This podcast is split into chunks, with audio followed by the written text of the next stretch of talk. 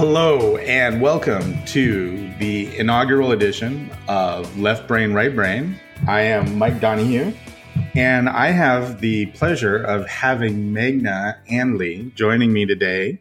Hi, Meghna. Hi, Mike. How are you? Good, good. Um, just for convenience sake, and because I'm drunk, I'm going to just refer to you as M. That's fine. Um, and it's also because I have sort of a, Jane, a Dame uh, Judi Dench uh, fetish. Oh.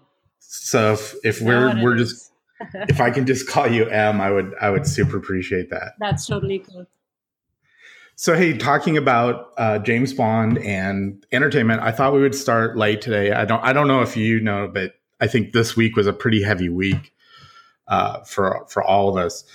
But I'm escaping in terms of TV and movies. So I wanted to check with you. You have your finger on the pulse O entertainment. So what is M watching this week? What do we need to be aware of out there? Okay, so I blew through a lot of stuff this week because, as you know, I don't sleep a lot. Um, so I have a lot of time on my hands at night, especially.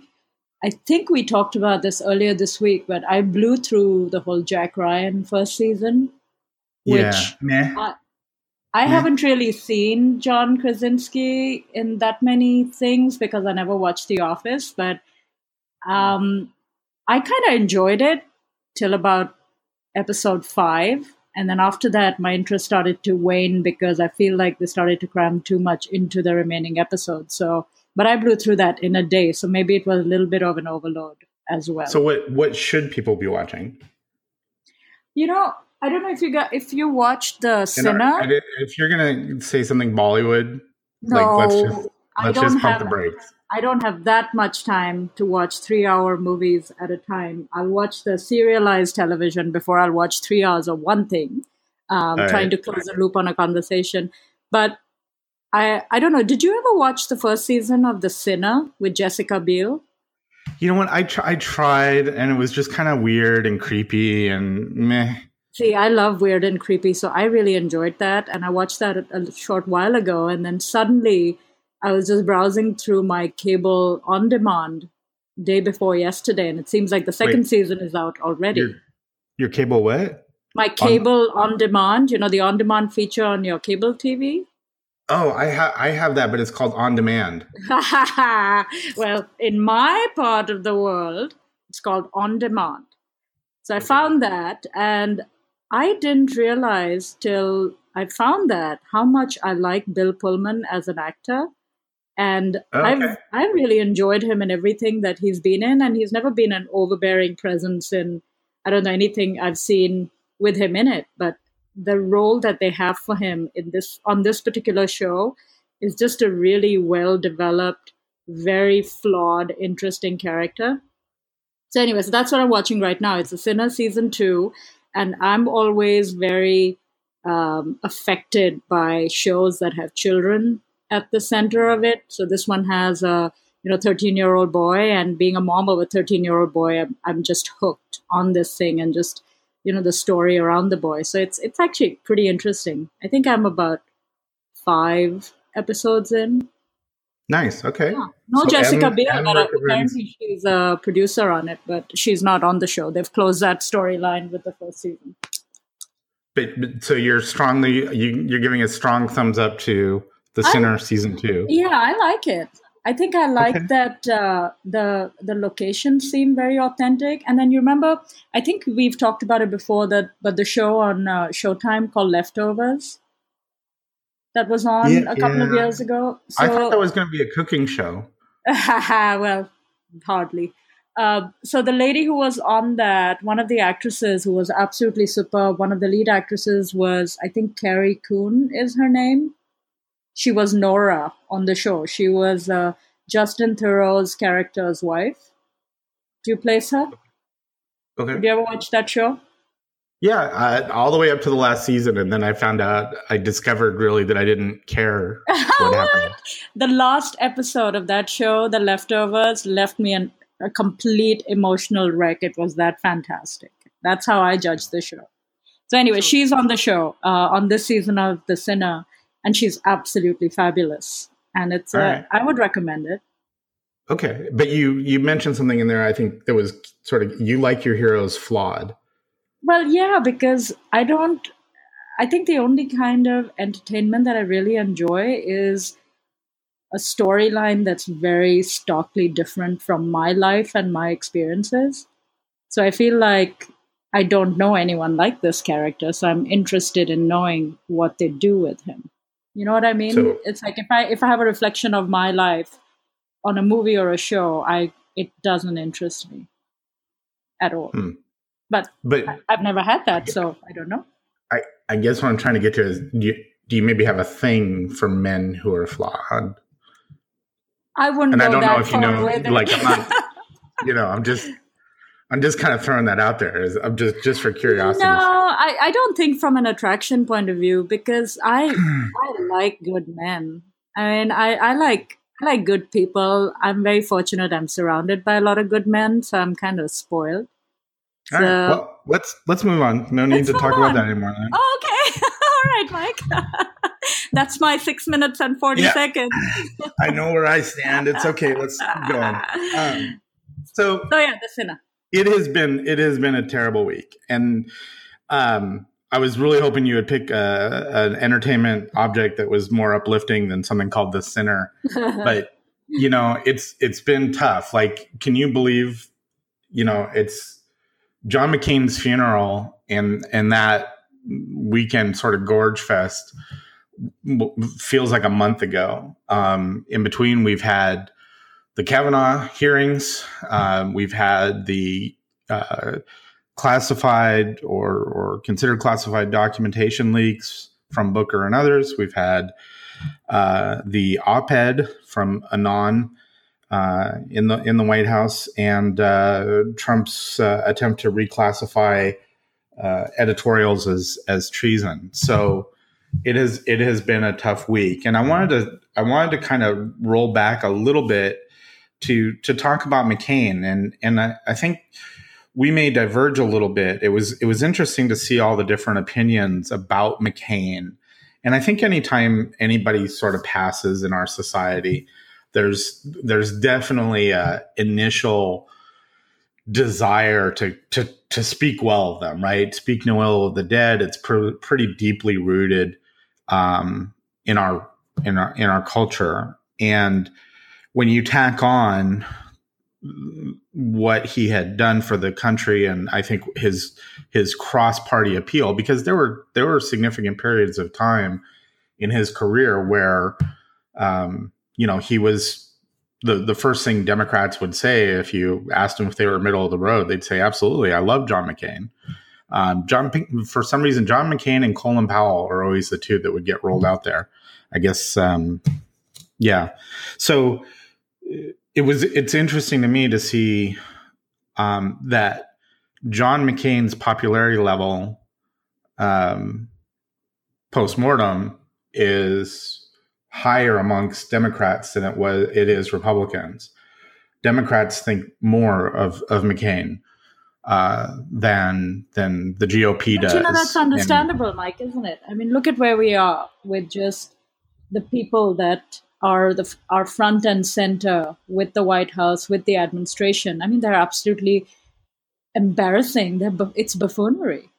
So when you look at John McCain, and you know, uh, we talked about it a little bit last week, but of course he he was a great American patriot. He was a great senator for his constituents, for his party, and people who believed in the ide- ideology and the agendas he put forward. But I, I really do feel that the Democrats are reacting more to the fact that he was the last remaining acceptable politician, considering who all are out there. I mean, people like uh, you know Paul Ryan and Mitch McConnell and all these guys, they're just absolutely hideous at this point. Who'd even want to be around these guys? So I think the Democrats took an opportunity to revere him more than maybe, perhaps, they would have um, if Hillary Clinton would have been president and John McCain would have died. I don't know.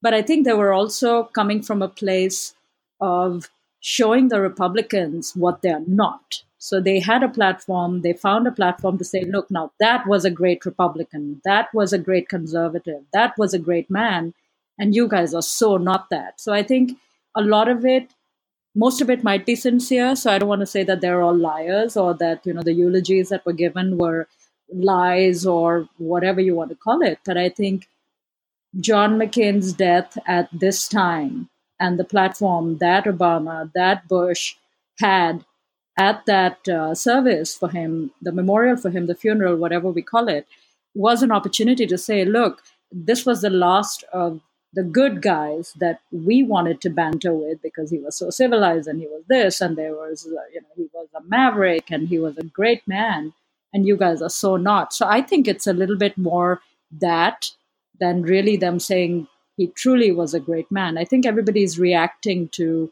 Trump and comparing everybody to him at this point. I think. I think that's what's happening.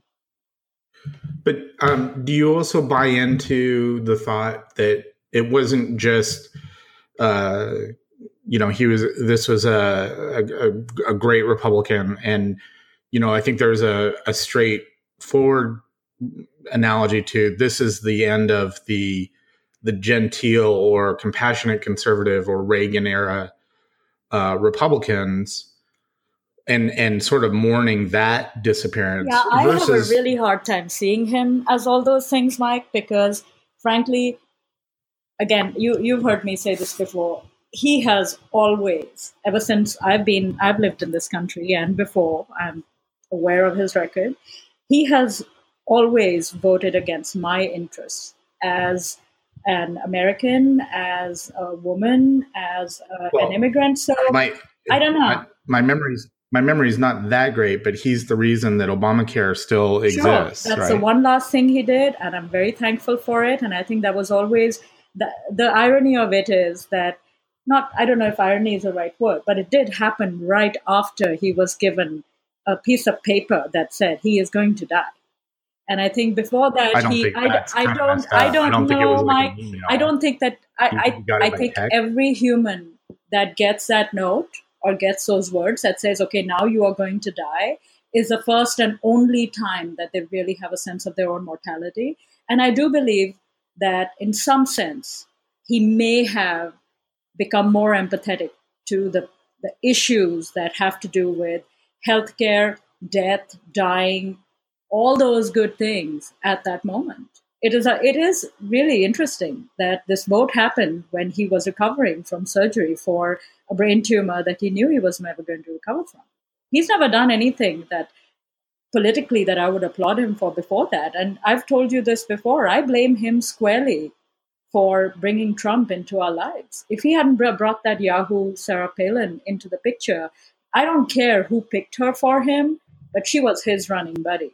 I'm pretty sure that she would not have had the platform. Nobody would ever have been aware of her existence because I didn't know of her till they dragged her out.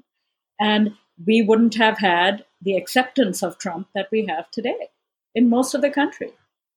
So there, well, there are a lot of things out there, and I just feel like I, I don't applaud him for being a good Republican because, very bluntly put, in my mind, there is no good Republican senator at this time they're all voting against my interests, my personal interests as an American. So, so we can we can get into that, um, you know, uh, thought that McCain is uh, one of the horsemen of the apocalypse, dragging Trump behind him. Uh, but do you do you buy into the greater analogy that McCain's death also represents the passing of a our political system or a, an era in our political system in general because you can you can diss McCain uh, with a lot of validity, but the reality is he did on several big occasions, uh, you know, join uh, across the aisle. He he did it with Ted Kennedy. Uh, he did it with Dianne Feinstein. Um, you know he he did work across the aisle and and i think there's a bigger concern or a bigger thought that that perhaps he sort of represented the last of of that um, bipartisan era uh, perhaps that's true. But what I'm also seeing this week, just to kind of bring another point into the conversation, is that the kind of bullish, um, what's a good word for it? The kind of bullish, outspoken senators speaking their minds that we have seen on the floor this week in the Kavanaugh hearings, I do believe that whether consciously or otherwise, most likely consciously, because you know senators like Harris and Booker, they don't do anything just you know they don't fly off the seat of their pants. They're better politicians than that. That they are all trying to jump into that category of being the boisterous, outspoken, speak your mind, speak for the truth speak, you know, be a maverick in quotes kind of territory because they're probably feeling that there's a void on the Senate floor that needs to be filled now with McCain gone. So I think well uh, they're doing that's that's that's what a optimist would say. A cynic would say they're just positioning for 2020. Perhaps. And you know that may both of those things could be true in my mind. And frankly, I was a bigger fan of Cory Booker 10 years ago than I am now, but I am a fan of anybody that will just speak up at this point because there is a level of expected civility that has gone to the dogs in the Senate, which I think needed to be done. I think they needed to stop living under the shroud of being polite, being nice, in quotes. And you know how I feel about being nice. Uh, being nice and being in quotes again civil and not uh, you know uh, what was the thing i forget now what was the thing that the guy said to booker the first thing he said well, and his response was "Bring it." What was that that he said? I forget. Remind me, Mike. Well, B- Booker Booker had had uh, threatened to release uh, some of the ones that were categorized uh, committee confidential. Um, yeah, and, I'm, I'm thinking the, of the words. I mean, I, I know what the uh, issue was, but I mean, for him to say that is really not that big a deal because they're not going to expel him instantly on the floor. You know, there's going to be a process if they do expel him, if it's worthy enough of expulsion. But he got up and he said, I'm just going to say and do what I want because I'm sure his political engine behind him is telling him that, look, everybody is speaking their mind and getting away with it. You might as well do some good speaking your mind and speak for your constituents and speak the truth that the Democrat voter wants to hear. So I'm charged up by that. Isn't, isn't, that really? Aren't you really um, arguing sort of for a race to the bottom? Like where, unless there's a line that's Why? held uh, What's the line and who determined this line? There's no line, Mike. The line went away on 8th of November 2016. And that's the most exciting thing about where we are. That's probably for me as a as a left of the left liberal by admission, the most exciting thing for me is that Trump has obliterated this line that made all these old stodgy we must be polite when we need to Democrats not uh, speak their mind. They need to speak for me. My senator in Cal- eh, from California in the Senate has to speak for me. Now, Harris did what she needed to do at that moment to I think that there's a lot of uh, uh, 2020 or beyond happening there. So I'm with you on that. But it needed to be said. I mean, this guy who's up, he's probably going to be confirmed, most likely. He is. And but that doesn't mean that they just roll over and let him be confirmed like they did with uh, Gorsuch. What, not even six months ago, right? So why not bring out all this stuff to the surface so that for the entirety, I say this, that for the entirety of Kavanaugh's tenure on the bench needs to be clouded with all this information that's out there that needs to be put into the public sphere about him whether he's confirmed or not, he will be confirmed. We all kind of know it. But somebody needed to be able to say that, look, but this is the reality of this guy. And now we know it. So, so when Michelle Obama says, when they go low, we go high, what is, what is, how does that make you feel? I don't think she's saying it anymore, Mike. She said it when she was campaigning for Hillary Clinton, and I have a t shirt that says that as well. And I wear it with pride. But you know what? I don't think that that can be your battle cry, our battle cry anymore. It can't be. It just can't be because the way that it's perceived and the way it's handled by the people on the opposite side is that you're going to roll over and die because you're going to go low. I think it's over, right? So, so all the niceness. So let's over. let's drill down. Do you do you agree that there's a difference between fighting tough and fighting unfairly? Not in some cases. I Okay, don't think you- there's. Okay, so let me, say let me say this. I don't think that there's any such thing as an unfair fight given where we are. But you you perceive you would say in in strong agreement that for the last I don't know ten years or so the Republicans have fought unfairly, not just tough but unfairly. I don't know if I can say they fought unfairly. They've they've fought to keep their position, to keep their clout, to keep their uh, majority, and the Democrats so the, haven't. the things that, that the things that some people would label as unfair, like um, you know the gerrymandering or um, you know just lying. Uh, Frankly, Mike, I, I think You know, the Democrats were asleep on the job. anything The goes. Democrats were asleep on the job when all that happens. All of that was happening when the Democrats were asleep at the job or they were more worried about other things they thought were more important. And that's why we had the 2016 election. I mean, I, I think Well- that most things that happened with the gerrymandering, if somebody was really keeping an eye on it, or if somebody thought it was important enough from the Democrat side, they could have made a fuss about it back then. And now we know, and Well, now kinda- we I have to think it's rectify hard when you have when you have all these state legislatures that are c- controlled by Republicans, and then you have the Tea Party wave of 2010, which which gave them the House majority. Like I don't I don't really know what the Dems could have. Well, they done. could have tried to win more. They could have tried to understand where their electorate stood. They could have tried to reach across and gain some Republican voters. They could have tried to have a voting drive or voting drives when it's not election year. I think that it's all the things that they're doing now, Mike, because unfortunately, we had to be where we are. It seems like, I mean, all signs point to it, that we had to be where we are for the Democrats to really even think of getting organized. And as much as I hate to say it, I don't think they're going to gain back majority this November. If they do, Of, of the House, I, I don't really? think so. But I, I should be proven wrong, is what I hope for this country.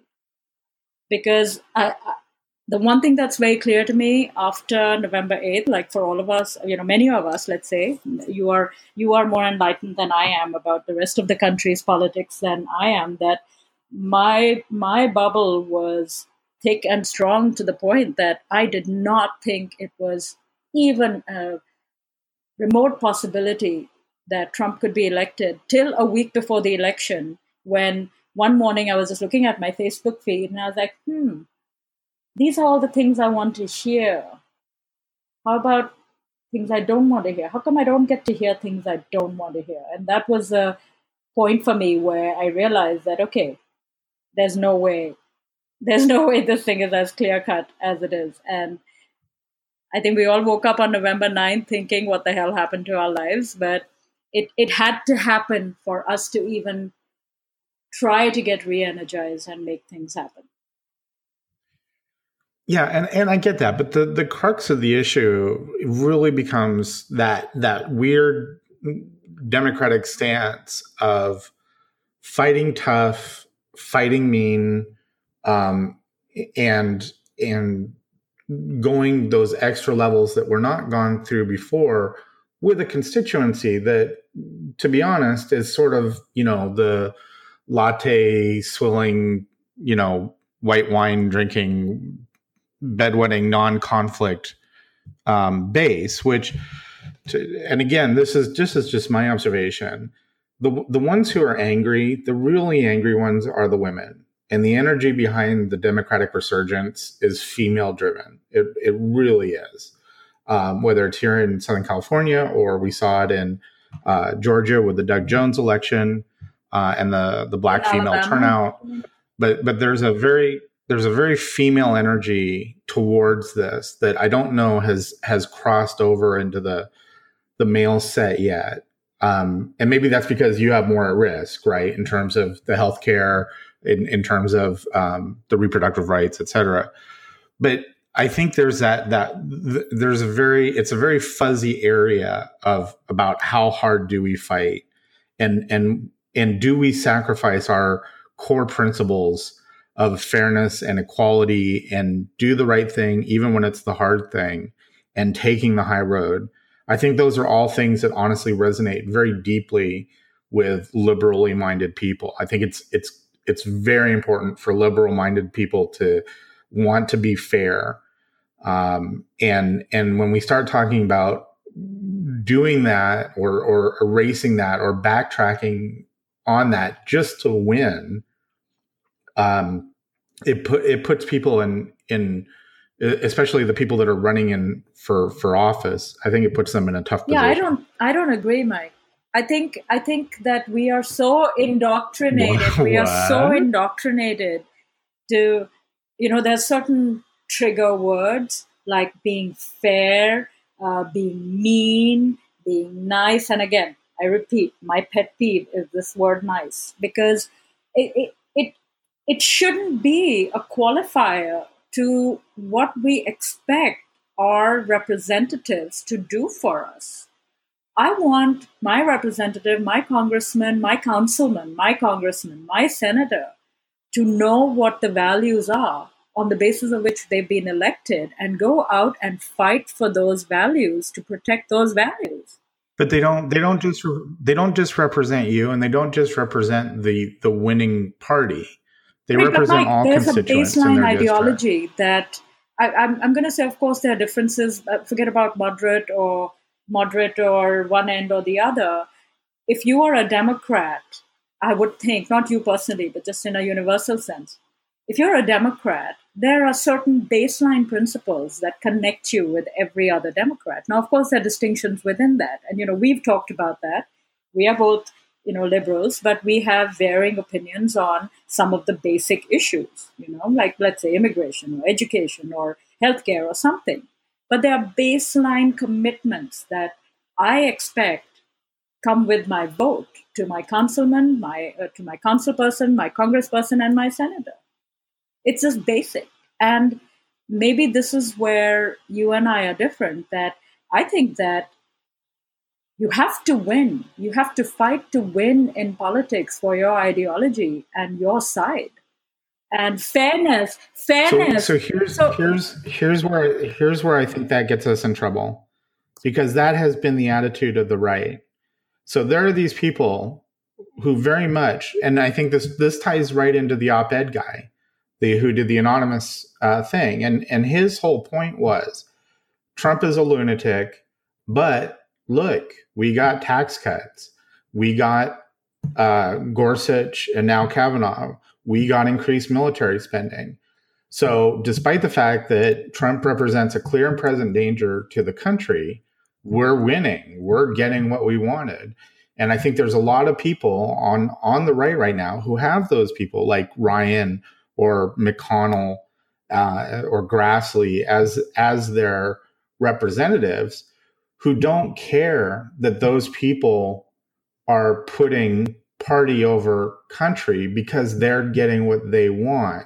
And I think that's a pit of blackness that Democrats, uh, liberal, and I should say sort of liberally minded people don't don't want to fall down and and it goes back to the end like the the whole the what it really boils down to is what what is it what what are you willing to sacrifice to to win and would you rather lose and and keep your integrity and honor or would you rather win and you know what hey we won we we're not you know we've got six justices that are all about, liberals it's that is exactly what it's about. That is what we are fighting for. That is what we should be fighting for. There is there is no such thing as lose with honor when it comes to representation in Congress and representation in the Senate. There's no such thing. And what is the honor in being polite and not pushing your agenda, your ideology, the reason why you're elected, as far as you can without, in quotes, getting expelled from the Senate. or even if you get expelled from the Senate. He was he was speaking for me. He's not even my senator, but he was speaking for me. So I was saying, yes, I want to know why a guy who's not the guy. What was the guy's name again? I'm blanking out on it. The guy who was the lawyer who was in charge of classifying the documents. Why does he get to do that? Why is he sitting there and telling this country that these are the aspects of this person's record that cannot be revealed to the American people. Anything that's worth hiding from someone's well, record is exactly what needs to be revealed to the American people. Because there should be nothing worth hiding well, on his record. as as as Grassley would answer you, as he did one of the Dems who brought up that same point, or no, it was it was Lindsey Graham. Start well, winning exactly. some elections, and that's why to win an election. So uh, okay, so I have a very simplified view of war. Okay, I'm I'm I'm not in favor of war, but sometimes I do recognize reluctantly that war is necessary. What is the only way to win war? It's not just to magically outfox your opponent or show up an hour earlier than you told them you'd show up for battle, because that has happened historically. All, you know, in history, it's happened. You have to have bigger weapons. You need to have more people, you need to have more guns, and you need to go out and you need to outwar your opponent. And but but even even when we engage in war, we yeah. have rules that we abide by. We abide by the Geneva Convention. Like the, the army has the rules of engagement. Both parties are abiding by them. Okay, when you're in Senate and the the Republicans have gone all out to push their agenda, they've done everything they can, and I'm going to say everything they have done might have been some things might have been mean or let's say unfair but if things were done illegally they will be found i hope and they will be rectified. But i'm not saying democrats should start doing illegal things. I'm just saying that looking at how harris was during the hearings okay i think that it went a little too far what she was trying to do and i think it, she went out with a whimper and came in with a bang uh, with her questioning of Kavanaugh, but that's another discussion. But look at what Feinstein did. She represents the old guard that was playing so nice because that's how she does it. She comes in nice, and then apparently, I'm told, she sinks her hook into the person when they least expect it. None of that happened. And I was going to vote for her till last week, but now I look at Harris and I'm saying maybe it's okay to have two junior senators in the Senate. Maybe Feinstein's time is up. So I'm going to start looking at De Leon a little bit. Um, I I got to be honest. I'm I'm kind of I'm picturing you as like an Antifa, hey, like sure, with a bandana and a you Molotov cocktail. If I was a violent person, it's it's if, pretty. If it's I was a violent person, maybe I'd be out there. But guess what? If it comes down to it, Mike, I'm going to be out there. If that's what this country is going to devolve into, then you know what? We all have to decide what we need to do to protect what we stand for. And again i don't like this leap that you just made but i can i can think that it was very humorous and a very attractive look as you said but I, I think that that's the leap that republicans like to make. I'm not calling you a republican but i'm saying just as an just as an example that if you're not what they understand then you're the worst that could ever occur. Then you're with a Molotov cocktail in your hand and with a black bandana and burning down the city, just because you're you're not the expected well, enemy or opponent that they know. So I, I, think what's interesting about that is that I think you do represent a, a portion of the Democratic Party that is is much sort of angrier or or much sort of um, you know out there and, and demanding a lot more um, from the the Democratic leadership, and and so I want to, and I want to flip that into an instance of of why I think that. Um, aside from what you just said, but you and I have discussed the McCain um, Arab question uh, that came up during the 2008 election when he was campaigning, uh, and a woman in the audience um, asked him about Obama being an Arab. And I'm I'm just going to play that clip real quick here. Okay. I got to ask you a question. I do not uh, believe in, I can't trust Obama. I, I have read about him, and he's not, he's not, he's a, um, he's an Arab. He is not, No? No, no, man, no, man. He's a he's a he's a decent family man, citizen that I just happen to have disagreements with on on fundamental issues, and that's what this campaign is all about.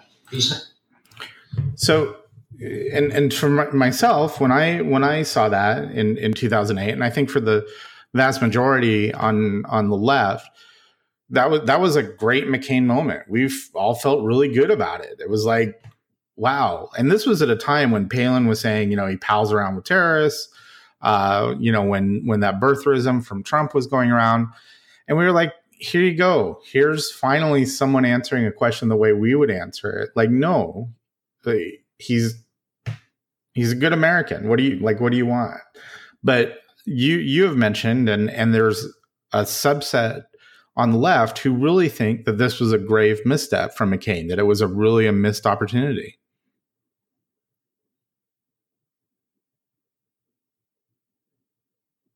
And um, I can't hear you.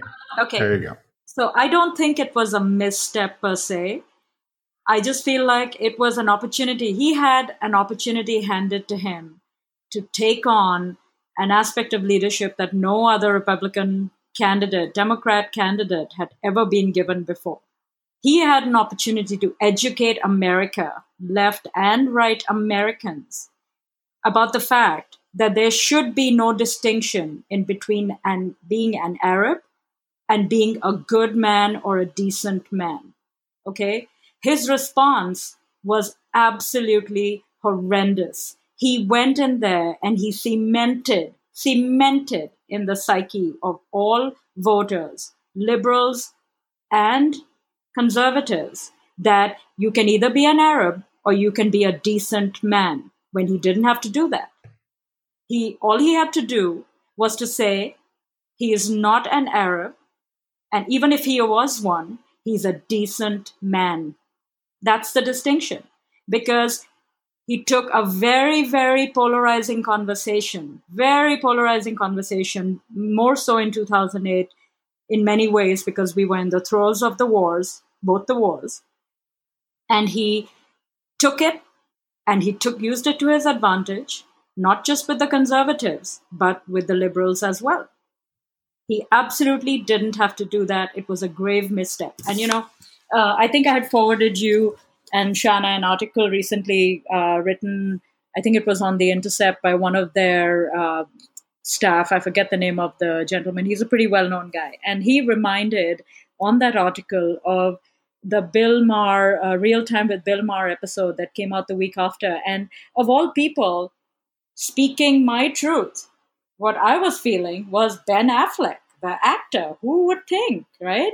And he said the exact same thing. He said, something to the effect, and I'm going to just speak from memory and from that article that I had forwarded you, that what if he had said, what if the woman had said, I don't trust him, he is a Jew?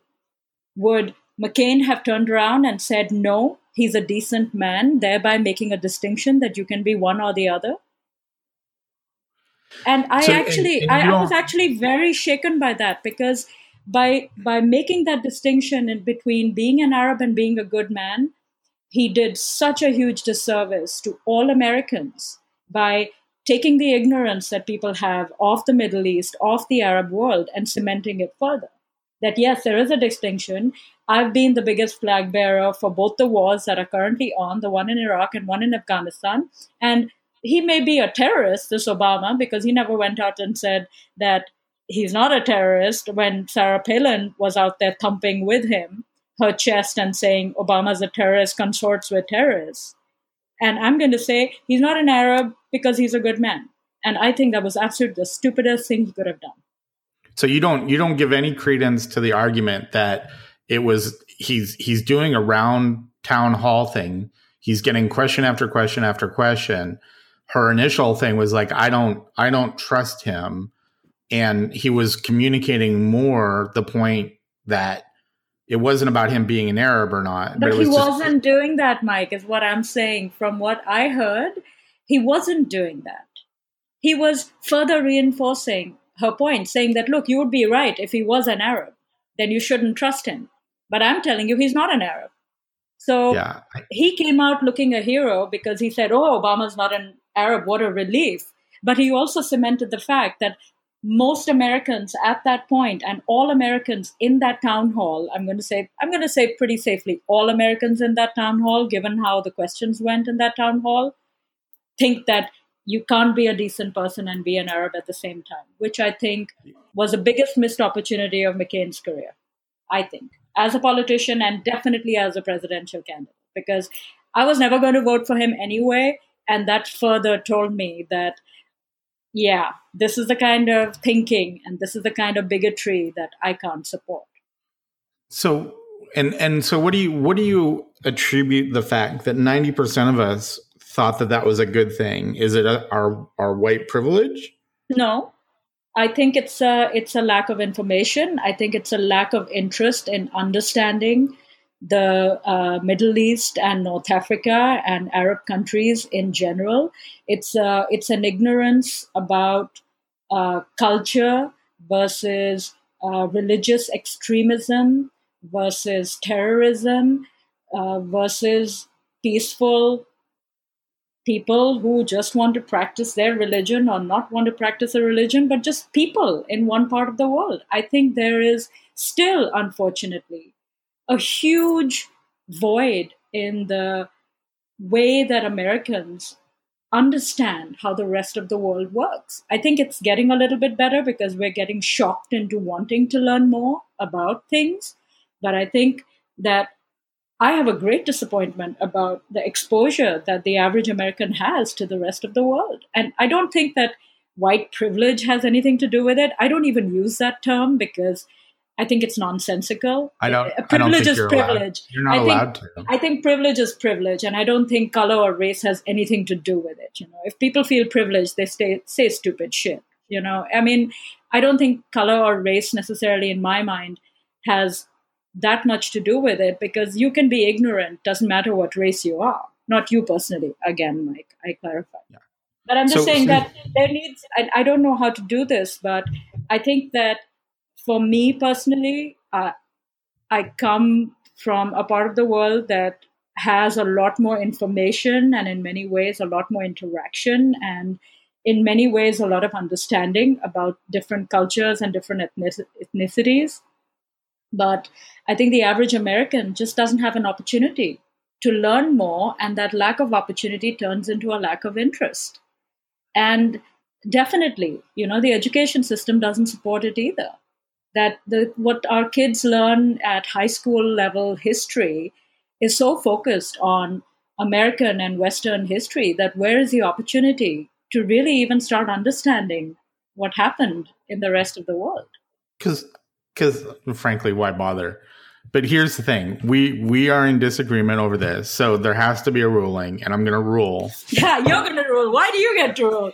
white privilege baby white privilege uh that you're wrong um and and we can go on but you're wrong I defy you. I'm not because wrong. You're wrong. you're wrong because you're you're uh, injecting a hypersensitive hypersensitivity and a 2020 hindsight to an impromptu moment and Mike, It- come on, stop it. How can it be an impromptu moment? How can he, being Uh, considered good enough to be a presidential candidate, having a huge election PR machine behind him, preparing him for these things, not be ready for that question? Are you really that naive? I know you're not. On the campaign I, I don't think I don't Everybody- think everybody, including his running mate, was supporting the birther theory propagated by Trump and others. They were all supporting the fact that they were calling him a terrorist. They were calling him a, an Arab in a derogatory way. They were calling him a Muslim in a derogatory way. They were dragging up the fact that he, his father was Kenyan and his name was unusual. How could he not expect this question, Mike? I, I, I, even I wouldn't have he have expected? I don't think I would have expected to to expect that question right directly to him maybe not directly in that form, but his being a closet Muslim, being a closet Arab, being a closet terrorist, uh, you know, fraternizing with known terrorist groups. Again, an assignation made. but by- but none of those came from McCain and that's never been matter. But his engine has to have known that some Yahoo in that audience is going to bring it up. That hey, but he's not even American. he wasn't even born here or you know his birth certificate is free or that he's an arab i refuse to believe that these very very sophisticated election you know lobbying I I, I think couldn't anticipate people make It's bullshit and and I don't. Whoa, what? What? what I'm gonna have Are we to break out the beep what the beep tool. Uh, why we're free it it it does. The, the problem the different the difference is I think is that not only it's not just a, a differentiation between not going far enough. So for for uh, for myself and for a lot of other people, it was a good response. Could it have gone farther? Sure, but you know what? It was good, and we should take it. I don't think it was good, and that's where you and I disagree. Because I Right. expected, if Obama had been asked that question about his opponent, opponent, do you think he would have had that same answer, or do you think he would have elaborated upon the answer, taken it as an opportunity to teach something, insert some knowledge into that town hall? Yeah, I but mean, they, it's they like- can't all you be don't have to answer that question, but I'm just saying that there are They can't. They can't be all. All be Obama. So, but I want to carry this. Obama was further. his opponent, right? So I'm comparing him not because Obama is my favorite president, because Bill Clinton still is, but I'm just saying that it, there was a moment for him to show some real leadership and knowledge. He doesn't have the he didn't have the knowledge himself. I think that he came from a very bigoted point of view about the Middle East and about you know the Arab world. I really do believe that. I don't So believe that he stood on the side of thinking that most people in the Arab world are not terrorists, they are good people, and there is a subset of bad people, like in every culture, that go out and do these bad things to the rest of the world. I don't think he believed that. I really don't. The man is dead. So what? He has You're- to. Everybody, everybody has to be responsible. Literally beating a dead horse here. No, I, but Mike, this is truth, okay? Sure, he's dead, but he lived by those rules and he was okay being that man. So he was okay being that man who represented those things. And I think that's, if one thing, that's what was refreshing about him. I think that for me, the most ad- admirable thing about John McCain was that he knew who he was as a person, he knew his flaws, and he knew what he stood for. And he didn't give a shit whether you stood with him or not. And I admire that quality. So he knew what he stood for in terms of the Iraq War, the war in Afghanistan, uh, you know, his understanding of the Arab world, and he didn't shy away from it. And he never apologized for having Sarah Palin as his running mate. I mean, he owed the country an apology, at least, you know, 10 years later, and say that, look, I am so sorry I brought that Yahoo into the limelight because she inspired every other Yahoo to be out there, and now we have Trump. You know, so I feel like I'm not bashing on him. This is who he knew he was as a man, and he knew what he stood for. So I think I'm merely saying that I didn't agree with a lot of what he stood for, but I do admire him for his service, for you know protecting our freedoms, for his sacrifice, for his you know being a prisoner of war and having to uh, you know go through those atrocities, and I admire him for that, and I laud him for that. But I am so glad he didn't make president and he didn't bring that Sarah Palin with him. That I, I am just so glad of that every day. So, so I, I don't blame him, and I think this is a, a different discussion. But I do not at all blame him for the rise of of Trump. Uh, that that that populace was out there, and uh, Palin was a result of years of Fox News and the religious right and a bunch of other things. So to to put it on McCain's shoulders is, I think, uh, a bit of a stretch. But Yeah, but Mike, he has to take responsibility for it. He was the candidate and he picked his running mate, whether somebody else forced him to or not. He has to take responsibility for it. Every other candidate has to. Why not him?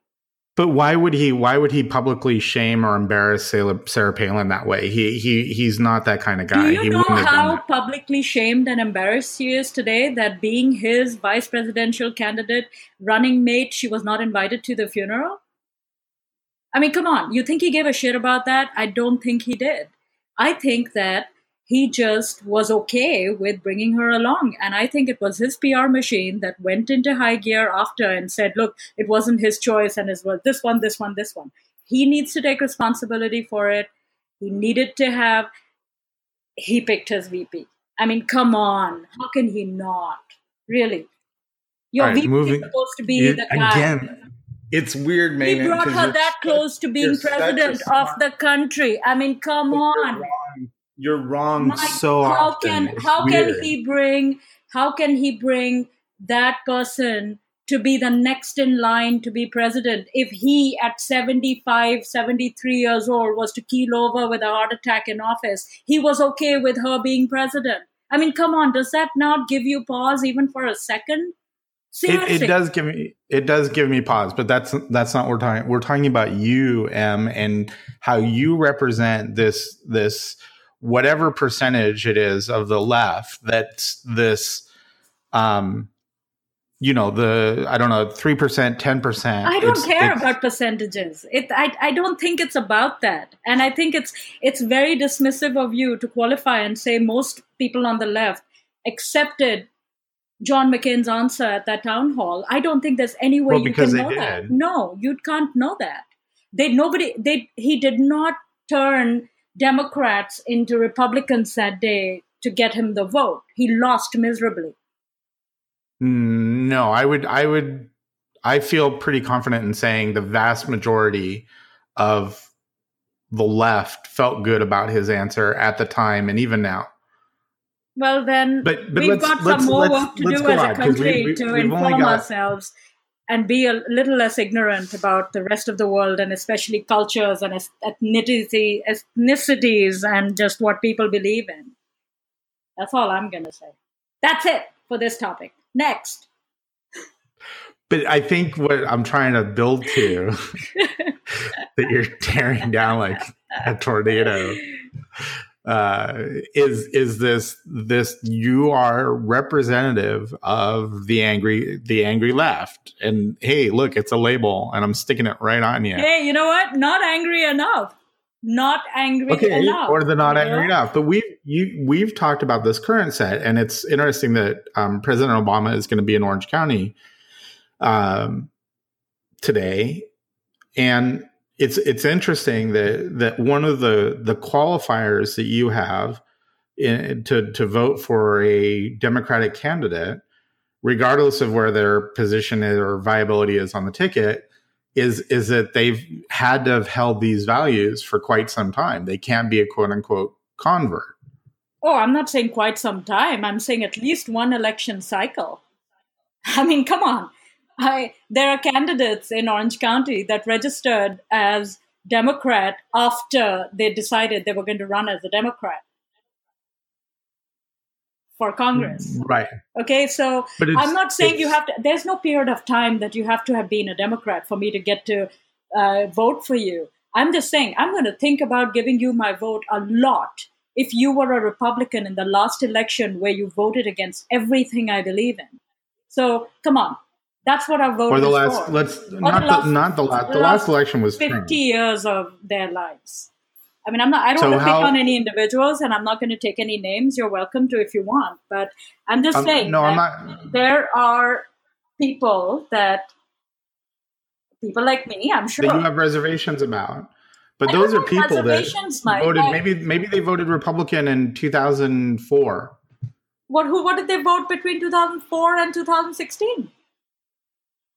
Uh, let's say let's say they voted Bush in 04 and and uh, Democrat uh, from And 08 on. again, this is something you and I have talked about. I feel that the people who voted Bush in 04 are basically the people who got us where we are today.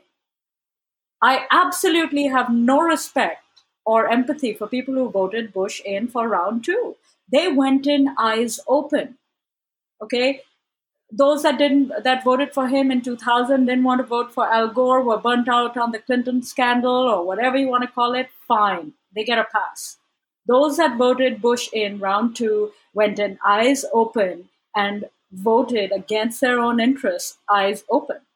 What would have been the reason to vote for George Bush round two? You tell me.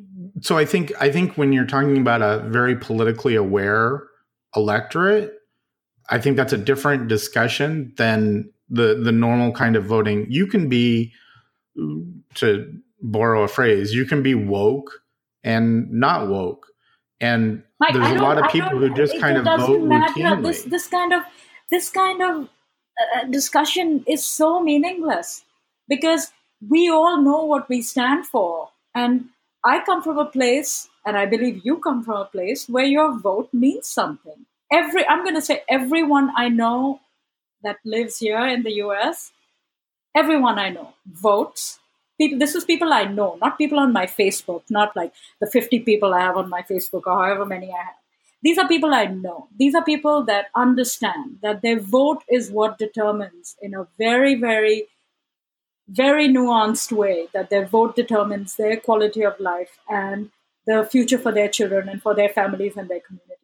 So but you you realize you're very much in the to- I minority. don't, no, I don't, because I'm not in a minority. I am in the demographic of where I live and in my community. People who are not of that demographic, I, I cannot comment on them. I don't know that they exist, Mike, in my world. Okay? But but you know statistically that the vast majority of Americans tend not to vote. They'll may, they'll maybe maybe what did what did we hit? Did we hit fifty percent in the presidential election last year?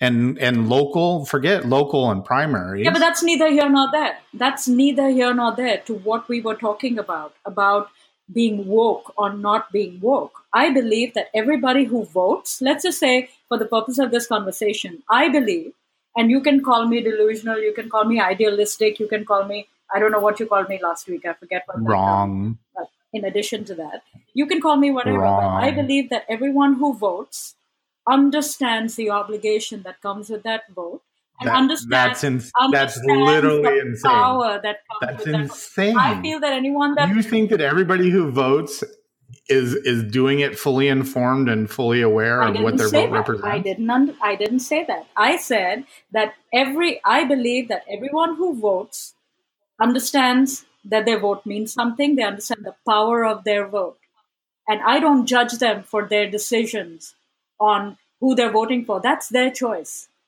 They can vote for whoever they want. Okay, but I believe that the people who go vote know exactly who they're voting for, and they have their reasons for it. I don't think people get a pass. People who voted for Jill Stein don't get a pass. They voted for her knowing what the consequences are. I'm going to say, I'm going to insist that they knew it. People who people who were Bernie Sanders supporters and were miffed that he wasn't the nominee, knowing that he would not be the nominee going in. Anyone in my world would know that he would never be the nominee, as powerful and inspiring Why- as he was. Wait, slow your roll there, Hillary. No, Hey. there was not. There was not. It was not a foregone. It was not a foregone conclusion. Right. It was definitely always an a uphill foregone battle. conclusion, and even Bernie knew it. It was always a foregone col- conclusion. She had it in the bag with the nomination. Okay, she just did, and it, it, it wasn't a surprise to anyone.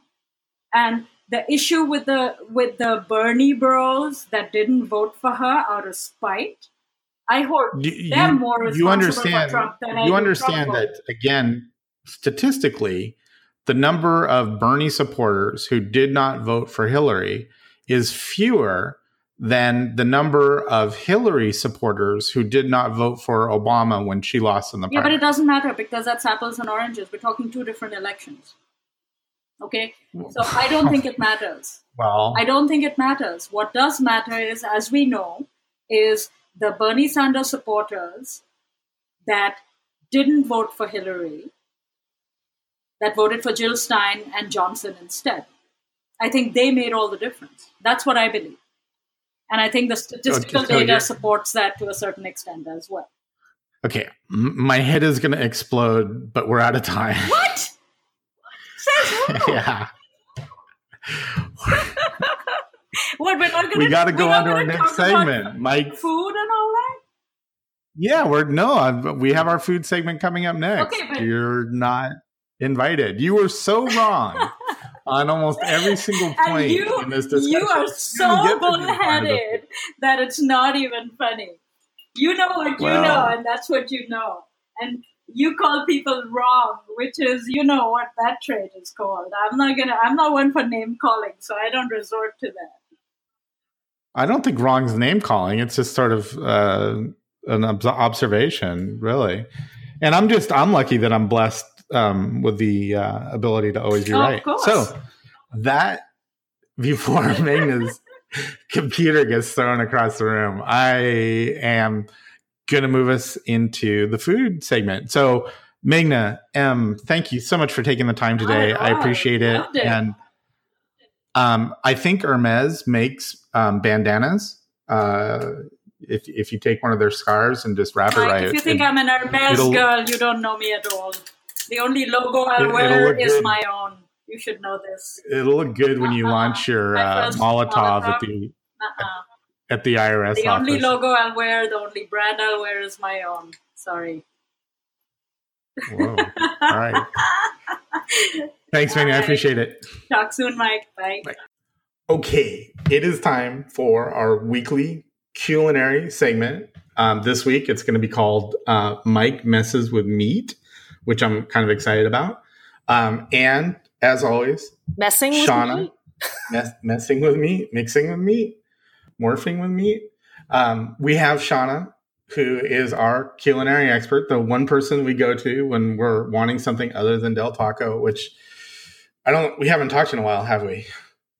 No, Del Taco, sorry. Okay. So, Shauna, you being the foodie, you being the expert, where do I go to eat this week? Well, right now, uh, or recently, there's been a big movement in modernizing different ethnic cuisines and uh, bringing them up to a higher level, yeah. cooking them and presenting them in a better way than necessarily, maybe not better, but just more interesting and more elevated. Sure. So so I do ethnic on a weekly basis. I'm I'm at Del Taco like nobody's business. Well, we can talk about a high end version of that.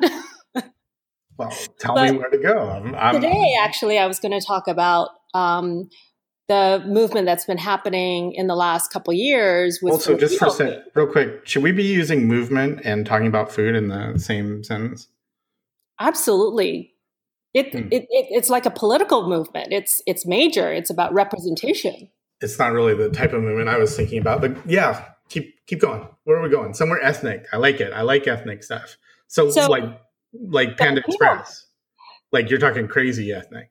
Oh yeah, very crazy, crazy. So Filipino food has been having a movement recently in um, the LA and Orange County area there's been some really amazing new restaurants that have opened up.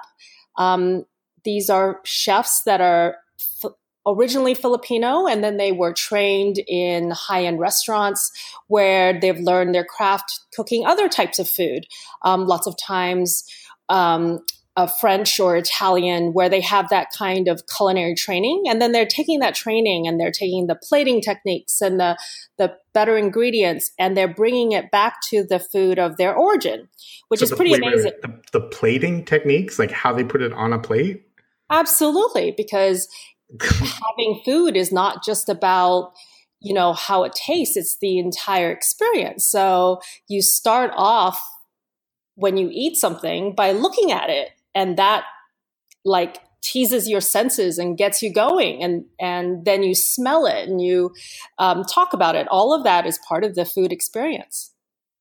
Okay so you're thinking filipino so uh, hmm, roy's asian fusion kind of stuff? Roy's, um, roy's? probably has a some of the similar kind of flavors. Filipino is a naturally slightly fusiony kind of food um, probably would be how most people would describe it as a starting point. Um, because the philippines is in the pacific they've been um, they were uh, occupied by the spanish for long periods of time. They're in Can asia we not so there's colonialism please?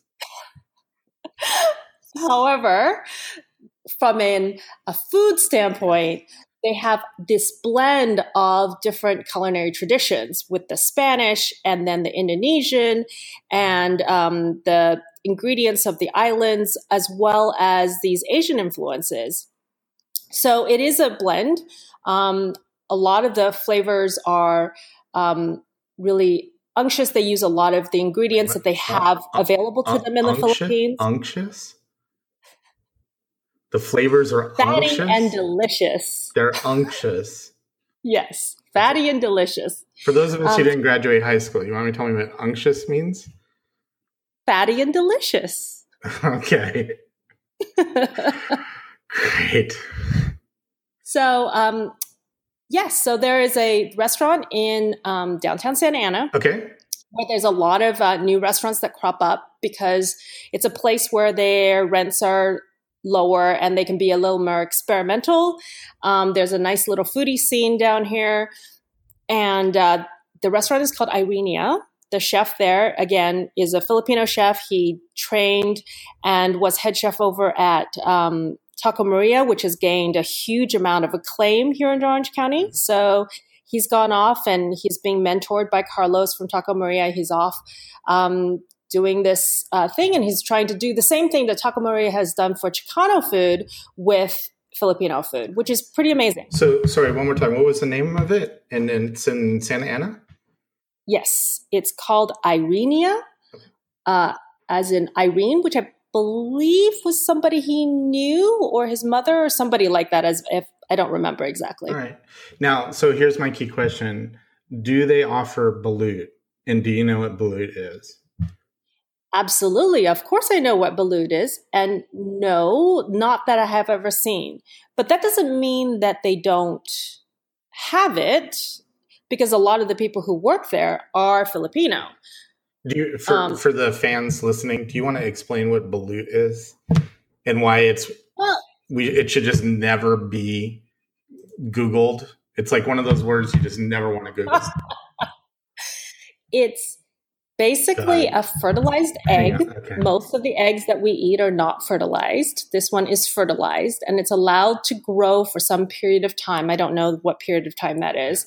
So that the chicken has started to form, not entirely. So it's still in the egg, in the shell. And at that time, they take the egg and then they, you cook the egg and you eat it. So Wait, wait, you, you forgot have- about the part about burying it underground for three days. You don't have to get buried If you're for true. Filipino and you adhere to true Filipino methods Coming like I from the true Filipino over there, I can Like see do. the culinary like expert. so you're basically you're eating a, a baby chicken, not even a baby chicken. well, it's a chicken okay, so fetus. so for us on the left out there, if you really want to stick it to the Republicans through your culinary choices, this this is the way. There's nothing um, that makes us You're expressing your pro-choice beliefs through eating a of it. three day chicken buried in the ground. It's it's I cannot think of anything grosser to eat, and I don't want you to tell me. So we're good, Shauna. Thank you. I appreciate it. I hope you come back next week for Mike does something else with me. You are welcome. Hopefully, we'll talk about Yeah, something that you do be- want to eat. Filipino food. Okay. Bye. Bye. And that, ladies and gentlemen, on both the left and the right sides of my brain, is it for this week. I hope you enjoyed the show. If you have any comments or suggestions, check it out and post them on the uh, Facebook page, and I will get back to you unless it's really insulting. In that case, I'll get back to you twice. Thanks, and have a great week.